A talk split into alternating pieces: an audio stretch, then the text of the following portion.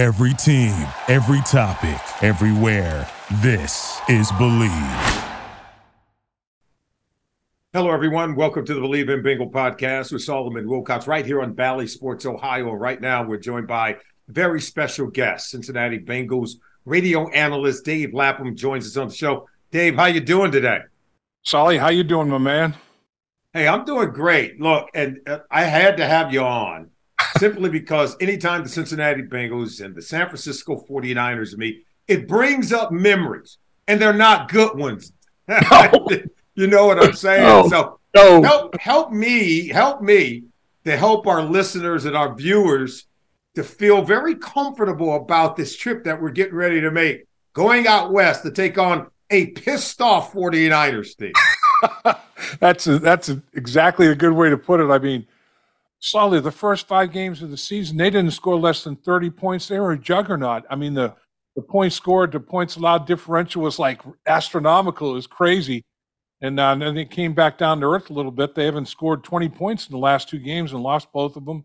Um, and I think that's going to be what the, the Bengals are going to have to do is is uh, is not let that offense get back on track because we know Shanahan, man, that guy's got a creative running game. They're going to have to control McCaffrey. I think he's the head of the snake. Yeah. It looked to me like on Monday night he wasn't, you know, 100%. Uh, he only averaged three yards a carry on 15 carries, 45 yards, you know, and um, he did he did score a touchdown in 16 straight games, though. That's crazy. But the the, the offense, the Bengals offense, I'm I'm real interested, Solly, to see. The the coaches had a bunch of wrinkles they were going to install. Well, Joe has the calf injury. Now they couldn't do it because he's very limited how much he can get him out of pocket. They've they've only they've only been under center seven snaps, Solly, seven snaps in six football games. Last year, they were under center 200 snaps. That just tells you. I'm, I'm hoping that after the bye, that they're under center more. They get their running game going, play action a little bit. I know they're like the RPOs and all that from the gun, but man, I, am hoping I see some of the stuff that they were going to utilize early in the season that they kind of put on the back burner because of the medical limitations.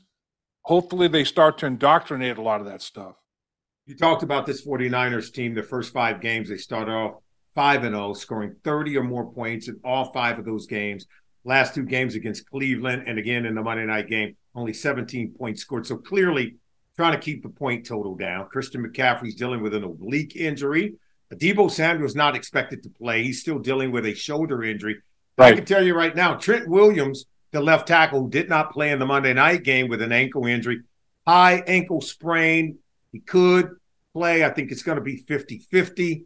But I want you to just give our listeners and our viewers a little bit more on why it's important because the 49ers are one of those teams, whether it was Joe Montana, whether it was Steve Young, and now Brock Purdy or Jeff Garcia, or even Jimmy Garoppolo, they operate under center. Yeah, they do some shotgun, but you and I both know they are a primary run team. And it's always been important from Bill Walsh to Kyle Shanahan to have the quarterback under center. These offenses, the Bengals and 49ers, they have a lot in common. So why is it important to have at least some semblance of your offense where the quarterback is operating under center? Yeah, I mean, it's if uh, if if you can't marry your run game to your passing game, and Bill Walsh was the best at it. Right. I mean, his play action passing game was you know revolutionary back in the 70s and early 80s when he, he was doing his thing. But I mean that that is that's critical, and they run the ball so effectively. I mean they're so creative with with uh, motion shifts, uh, counters. A little bit of it with Seattle. Seattle does some of the things that the 49ers do, but nobody does it as well as the San Francisco 49ers. And man, when you can uh, get under center and, and, and run that offense and then play action off of it, that's tough. I mean, you know better than anybody, Solly. Linebackers and safeties in the middle of the field, they want to they want to mess with you know. I mean, they want you to see things. They want you to see things that you shouldn't be seeing, kind of kind of deal, you know. And and uh, that that's a big big part of their game for sure. Well, there's no doubt about it. The league's number one ranked rushing attack is the Miami Dolphins, and they are averaging 181 rush yards per game up until they ran into the Philadelphia Eagles defense, where they only had 45 yards rushing. Uh, remember, their head coach, Mike McDaniel, he was the run game coordinator for the 49ers up until last year when he became the head coach right. the Miami Dolphins. So critical in understanding how motions, shifts, and all of that, it really works to keep the defense off balance as you're really using the run game to set up shots in the pass game. Um, one last question before we let you go, because uh, I know you're busy. Talk to me about what we could expect from our Cincinnati Bengals coming off the bye. We're at three and three at 500. How are we going to use this time off to not only get better by getting some rest, but from a scheme standpoint, how can we get better on each side of the ball? I think I think offensively, Solly, it's it's going to be very interesting because Brian Callahan, prior to them going on the bye week, he had an impassioned meeting with the offensive players and called guys out, and that hadn't that hadn't been done very often uh, here under this regime. And and you know said he basically isn't good enough. Some some some things have to change here, and he didn't exclude himself, which is is mandatory. But I, I think that was interesting to go into the bye week. So I, I think, man, if they can just if they can just, in my mind, in the running game has to improve in two areas: offensive line, finish blocks better. Running back, make the first guy miss. The first guy's not missing often enough, and offensive linemen aren't finishing blocks quite well enough. I don't care what the schematic is. If you do those two things, you're going to improve the game. And I do think during the bye week, they probably famously, like two years ago when the Bengals went to the Super Bowl, Frank Pollack switched from an inside outside zone running team to a gap scheme and, you know, uh, pin and pull and yeah. totally different. I don't think they're going to do anything that drastic, but I do think they're going to tweak their running game. And I think they're going to say, are we doing the right thing with the right people? You know, and, and let's evaluate all of this. So that's going to be interesting. And then defensively, I think Lou Anarumo is going to hone in on doing more of his really good at the disguising, you know, bluffing pressure, bringing pressure, uh, different different uh, configurations, different looks, uh, using his versatile defensive personnel to line up in a, in a bunch of different looks. I mean, I think I think he's going to bring that to another level after the bye.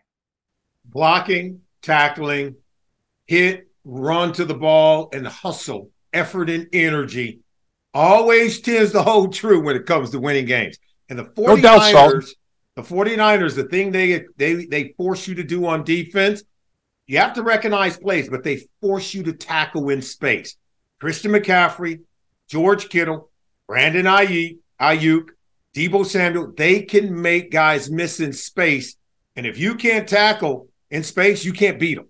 They they move the chains on you and they find a way to the end zone simply because they know how to break tackles and create yards after catch, yards after contact, Dave. You know that.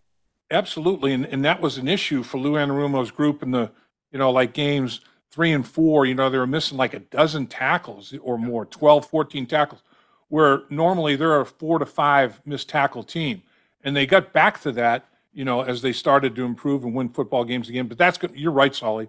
That's going to be critical. You know, who, who's going to make people miss? Well, I like the fact that um, Brian Callahan calling some guys out. I, I, do think the Bengals fans have been very steadfast and loyal through some real tough times and through the slow start. They uh, maintain, I think, a high sense of loyalty because these are players that we all really love and like and and we cheer for. Uh, but it is time to step it up a little bit. Um, some of the teams in that AFC North starting to pull away, and sometimes, uh, as you well know, um, instead of dangling the carrot, you got to use the stick. so it's, yeah, it's yeah. quite all right. And and you know, you got to start winning AFC games, Solly. 49ers, yes. they sweep the NFC West. They sweep that division.